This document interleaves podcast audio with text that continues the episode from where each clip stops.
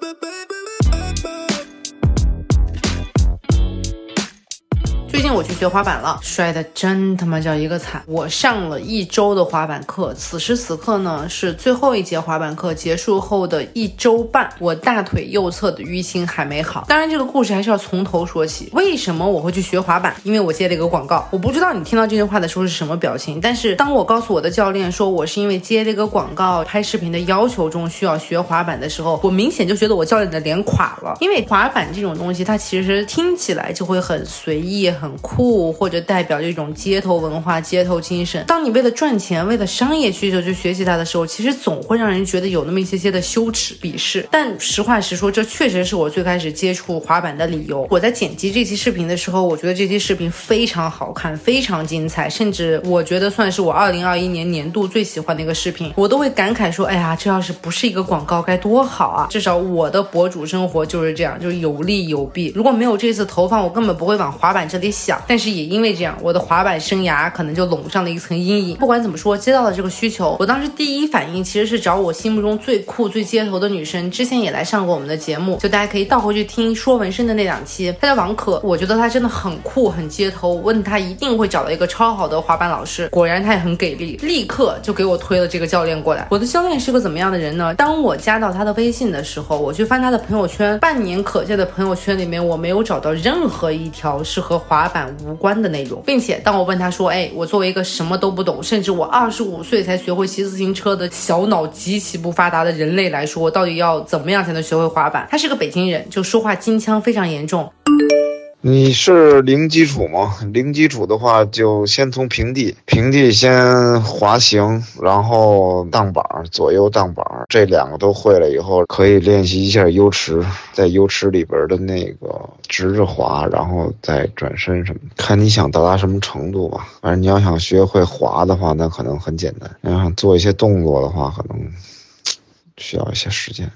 就你关注这条语音的细节，需要一些时间，可能很快吧。模糊中带着一些鼓励。等我真正见到他本人的时候，就已经在滑板场了。这是我人生第一次去滑板场，让我有一些压力。可能是因为我其实不是一个那么街头的人。第一次上课之前，我还专门去小红书搜了一下玩滑板的人到底要穿什么，非常笨拙的穿上了宽松的卫衣和宽松的卫裤，让我能看起来不那么笨拙一点。当我进入到了那个氛围，那是一个室内的滑板场，在地下。两两边的墙上可能都画着一些涂鸦，灯光也并不是那么的明亮。前台接待我的女生是一个金头发、很瘦、戴着毛线帽、大 T 恤底下叠穿着一件长袖 T 恤的一个女生。如果我的记忆没出错的话，她当天应该还戴着两条叠戴的很粗的银的古巴项链，非常符合我对滑板这件事情的偏见以及预设。然后我的教练呢，也是毛线帽、宽大的工装裤、衬衫里面穿着一件白色的 T 恤、滑板鞋。我呢就显得非常的格格不入。当我佩戴护具的时候，我都。没有办法判断哪一头应该是朝上的。穿护手的时候，我甚至把那个坚硬的、防止手在地面摩擦的保护物放在了手背上。就有的时候，我觉得我在播客节目里面显得非常的无知，但其实我也没有什么好隐藏的，因为我就是如此的无知。任何一个人面对一个全新的领域，就是如此的无知。然后就出现了我开头说的那句：当教练知道我是为了商业目的才来学滑板的时候，说实话，我觉得他的脸垮了一下，还紧紧的接着一句：哦，我以为你是因为喜欢滑板才来学滑板的。我只能凭借我所有的。礼貌告诉他说，我就先试试，试试了以后，我才知道我喜不喜欢。所以第一次上课，我其实是非常社死且尴尬的。我没有自己的滑板，我也没有拥有自己的护具，一切都是要滑板场来给我借。然后我就跟教练站在了滑板场的角落。当我还没有做好任何心理准备，甚至我都不知道我要如何开始我的滑板旅程，我的教练就从我的背后猛推了我一下，我也很自然的就冲出去了嘛。他之后告诉我说，他其实是为了测试我是一个所谓左脚滑手还是右脚滑手。你在日常生活中会条件反射的。用左脚支撑还是右脚支撑？我一个右撇子，居然第一个伸出去的是左脚。据教练说，滑板界有一个小小的传说，或者说一个完全没有考究的规律：左脚滑手，也就是用左脚来支撑的滑板人，会更加偏向于技术，会更喜欢玩花活。但是如果你是用右脚支撑，那么你会更勇猛，会更加倾向于速度。就算给大家补充一个小八卦。然后呢，就是上板和下板。学滑板的第一课当然是学习如何站上去，然后如何能平稳的下来。听起来简直容易的好像踮。肌脚尖一样。但我个人觉得，这是我整个学滑板过程中最困难也最需要突破心理防线的一步。你可以找一个滑板试试，当你第一次站上去的时候，其实因为滑板的轮子是非常的灵活的，你会立刻感觉到那种不平衡，然后倾向性的往前或者往后倒去。我突然觉得我这么录下去算不算侵犯教练的商业机密啊？一个滑板应该有怎么样的学？因为其实我是事后才知道我的教练非常牛逼的，他叫许莹，荧光的莹。当我在朋友圈和微博抛出他的照片的时候，有很多人都在给我讲说，你居然找了这么牛逼的滑手来当你的教练，我才恍然大悟。因为他其实总体而言是一个非常和善的人。光上板和下板这第一步，我就和教练在场边耗了差不多半个小时，非常非常的煎熬。因为你会看到所有人都从你身边飞驰而过，不知道大家生活中有没有一种感受，就是你很难在任何一种的运动场上找到这种运动的初学者。就我根本不知道大家到底是在哪学会了，然后就立刻以一种很熟练工的姿态出现在了运动场地上面。初学者好像在运动场地上从来都不存在。所以当我处在那里，看着每一个人都从我身边飞驰划过的时候，我觉得我非常的卑微，和地上放置的那几个桩子是一样的感受。大部分的人呢，看起来也挺年轻的，都二十多岁，男性居多。当他们从你身边经过的时候，可预料吧，所以心里会舒服一点。但是当那种身高还没有我腿高的小朋友把你当做一个障碍物，绕着你飞快的走掉的时候，还是有那么一些成人自尊心的受挫的。那能怎怎么办呢？就是忍着。当你已经找到了一个好教练，你是个初学者，你要做的唯一一件事情就是重复，然后放下你的自尊心。所以当半个小时过去，我的教练终于下令说我可以试着往前滑的时候，我其实就跟贴了一个小红花一样的开心。第一步蹬出去，我就摔在了教练的怀里。这个时候我就不得不说，你一定要找一个强壮的能拖得住你的教练。你万一找一个很瘦的就不太行。那个滑板场能供大家竖线滑行的距离可能也就十米左右。然后我就跟一个八九十岁的老太太一样，滑停缓慢的滑行，基本上百分之八十的时间我都维持着只有一个脚在板上，另外一个脚在底下艰难滑行，保持平衡的一个状态。教练呢就维持着和我大概有一拳远的非常紧密的距离，就是怕我摔倒。我当时觉得他是怕我受伤，但其实事后我觉得他就是怕我的自尊心受挫。因为听说很多人终结滑板生涯的那一刻，就是自己刚刚站上滑板然后摔跤的那一刻。一旦你最开始摔得太狠了，那种疼痛感的记忆让你无法抹去的时候，其实你是很难作为一个脆弱的人类继续学习下去的。所以最开始不要摔大跤，就变成了一个非常非常重要的事情，也是一步一步在建立你的自信心，让你开始不断觉得滑板是一个朋友，是一个工具，而不是一个敌人。我觉得我最开始的两个小时，第一节课就完全在做这件事情。而那一天，因为有教练的保护，所以我也完全没有自己摔在地下过。如果有什么能证明我的学有所成，就是当我倒回去看我拍的视频，我就发现教练和我之间的距离就变得越来越远，越来越远。当他没有那么担心我立刻摔倒的时候，其实也就是我滑得越来越稳的时候。我没有在这节课上学到任何的花样技巧，甚至有时候我都觉得我没有在运动。但等到我坐上出租车回家的那一刻，我就觉得我的腿是非常非常累的。这里也不得不提到我学滑板收到的第一个 tips，就是你只要前腿永远用力，你就永远不会摔倒。前腿是保证你平衡的最关键的要素，而这也就意味着你在未来的两天，你会感受到两条腿的极度不平衡，前腿非常非常的酸胀，然后累。所以说起来，第一节课我其实是没有怎么感受到滑板的乐趣的，当然只是在完成任务，甚至我会觉得还好有这个任务，我必须要把这个视频拍完，所以我才会坚持不懈的去上第二节课。因为有了之前的经验，所以第二节课至少我在穿着打扮上会让我觉得舒适了那么一点。其实我也有点小感触，就所有的运动，甚至所有的行业，可能都会有一些你看起来你毫不理解的穿着。为什么做这件事情一定要穿成这样？我其实之前就不太理解，为什么所有玩滑板的人都一定要穿长筒袜，甚至教练还给我展示了他的长裤里面都穿着到膝盖的长筒袜。我不懂，但是当我学了以后，我才发现长筒袜其实是对你整个脚腕或者你的小腿一个很好很好的保护作用。如果你没有这层保护，你在摔跤的时候其实是非常容易蹭伤你的脚腕的，一步滑下去，你的一大块皮就没有了，非常痛。甚至教练为什么要在衬衫里面多穿一件短袖，是因为地下的滑板场其实非常的阴冷，外面那件长袖是为了保持基础的温暖，但里面那件短袖是为了吸汗，因为滑板其实非常非常的热。等到你滑板结束，只要更换掉里面那一件，就可以清爽的继续做下一件事情，一切都是有理由的，只是你没有参与的时候你就不知道。说回第二节课，第一节课上课的时候，我觉得我把滑板课上出了一种数学课的感觉，基本上教练在给我讲每一个滑板技巧的时候，我都需要在心里面默念一遍，重复一遍，用脑子支配我的身体去运动。但是好像经过了休。息睡觉，脑子和身体反而产生了一种奇怪的连接。等到第二节上课的时候，上板下板滑行，我基本上感受不到那种头脑和身体的巨大隔阂，他们几乎可以同步运作了。我也可以比较顺利的上下板去滑行。教练也说，哦，那其实我算是学的比较快的。教练这么一夸，我当然就嘚瑟，也不知道教练是不是看出来，就千万不要让你的教练看出来你嘚瑟了，你骄傲了，然后他就会给你上本药。当我刚刚学会平地滑行的时候，我的教练拉着我就上了 U 型池。你知道 U 型池是一个高可高达三米，矮也至少有一米的一个 U 型平台。教练说要让我感受一下这种速度之下的平衡。就你可以说他是那种没有困难也要给我创造困难，你也可以说他是用一种创造困难的方式来给我创造简单。用他的说法，当你能够感受到那种斜坡或者 U 型池上面的速度以及在斜坡上的平衡的时候，那平地对你来说就非常简单。大魔王都打过了，前面那些小鱼小虾就不算什么。所以在他的保护之下，我开始去尝试斜坡以及 U 型池，摔得非常惨。我完全不理解人类为什么要这么折磨自己，就我也不理解教练为什么要这么折磨自己。因为显然当他拽着我去做这些动作的时候，我觉得他喘得比我还厉害。他要尽量维持我不要摔，在我无法使力的时候，他要用他的拖拽来维持我的速度。这段学习过程大概也是二十分钟，在这短短的二十分钟里面，我不仅把自己摔在了地上，差点把教练拉在了地上。幸好我去的时候比较早，滑板池里还没有什么人，因为我大概有四五次是因为我脚不会用力，我踩不住滑板，所以滑板整个人沿着那个 U 型池就飞出去，砸在了另外一片场地里面。就如果砸到人，基本上就是高空抛物的概念。这还没完，教练开始教我学摔跤。我觉得学滑板这件事情上，其实教给我非常多非常有用的人生哲理。就比如说啊，用困难创造简单，或者就像现在的，你只有学会了失败，你才能成功；你只有学会了摔跤，你才能顺利的滑滑板。我被教练拉着从一两米高的台子上面摔下来，跪下来，砸下来，甚至可能有一个贴在墙上的大概两三米高的木板子，我呢就要跑上这个木板子，自己把自己再砸下来，一点不夸张，把我自己交给地心引力，把我自己交给护具。其实这一套教学方法是非常科学的，因为滑板正确的摔跤姿势其实是双膝跪地，双腿并拢，腰挺直，尽量不要用手指，而用手心去扶地，因为手指间是没有任何护具的。我觉得非常不符合人体工程学，非常不符合一个普通人、正常人的生活习惯。但它就是能把你保护的很好。如果你不学，你就不知道该怎么保护自己。也是在这里，教练给我标出了滑板学习最重要的一个金句：滑板学习只需要一种天赋，就是胆子要大。当你拥有了很好的护具，你学会了正确的摔跤姿势，摔在地上其实是完全不会痛的。只有你心里面觉得很恐慌，然后你学会了，你战胜了心里的恐慌，你就知道我在滑板的过程中，无论出现什么意外，我只要以正确的姿势摔下去，它都能保保护好我。那你就敢于做任何的姿势，你就会变得无所畏惧。多么重要的人生哲理啊，朋友们！当你知道你的人生会惨到什么地步的时候，你就不怕面对任何的困难。当你知道你人生的最差情况，你就一定敢放手去闯。不行，这确实是我一个爱升华的毛病，但我真的觉得他说的对。包括你去看很多小孩学滑板，就三四岁啊，在滑板场上真的是英姿飒爽，学的永远比大人快。除了说所谓越矮的人重心越低，越不容易摔跤这种你根本没有办法和小孩去比的天天然优势之外，教练常提说小孩子非常干净，一方面是指他们的动作没有受过任何的污染，日常生活中你的不良坐姿、不良行为其实都会导致你运动发力习惯或者动作的变形，而小孩是没有这项障碍的，并且他们根本没有概念说一个人摔出去会摔到什么样的程度。我就算受了很重的伤，我也不用担心说哦，我明天上不了班了，它会影响我接下来的工作。小孩是不怕的，小孩是无所畏惧的，这才是小孩能做很多大人做不了事情的根本原因。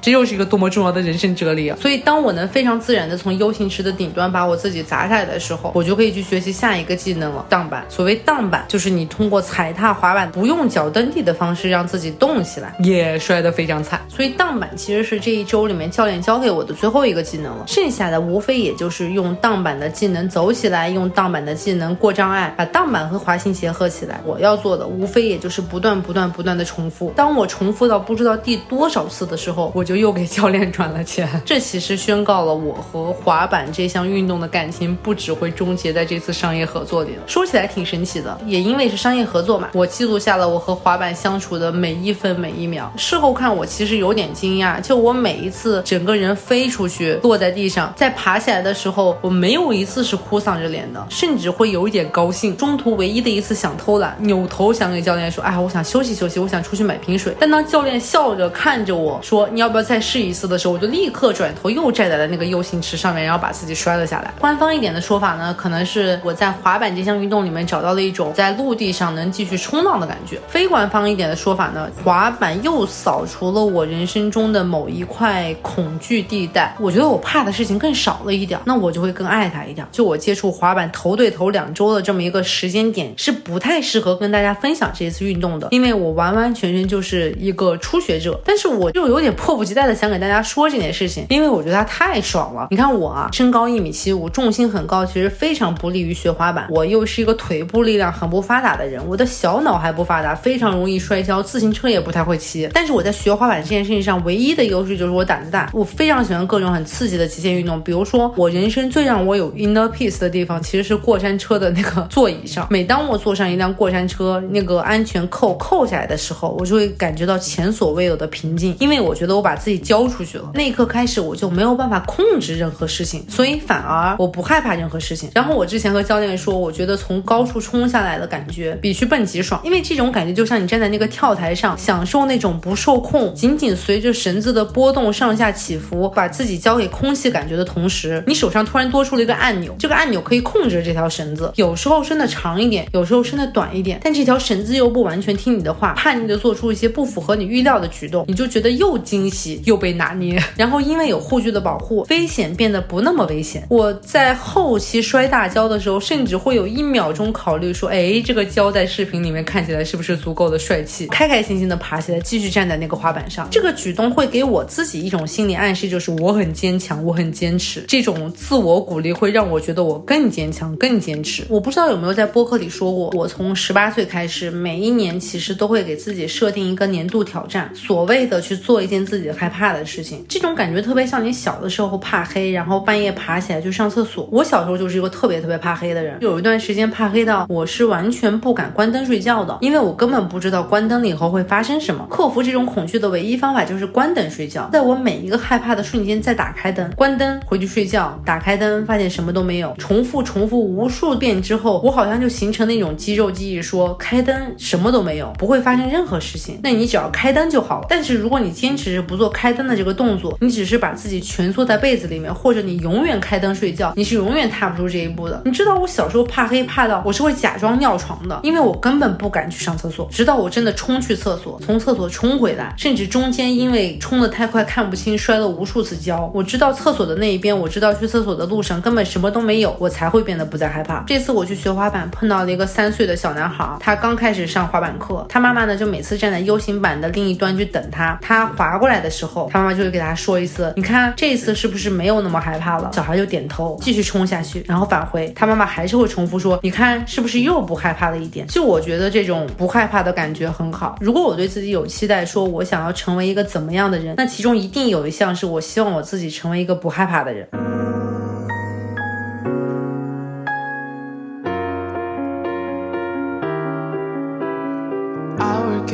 Day for all the money and the Lambos. Frame you in a penthouse with a coupe and call it Van Gogh. I ain't trying to overstep, so that is why I tiptoe. But we ain't talking forever, we talking about tonight. So I, I think I'm gonna go and jump on it, even if the water's still freezing. I, cannonball right into the deep end. I know that there's a chance that I could drown, but you're the only thing that I can think about. So I, I think I'm gonna go and jump on it, even if the water's still freezing.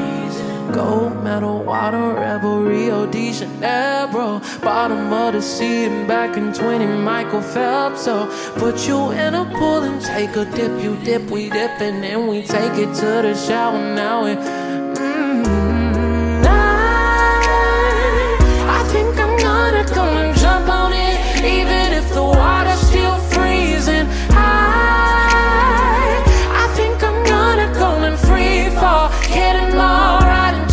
deep end. I know that there's a chance that I could drown, but you're the only thing that I can think about. So I.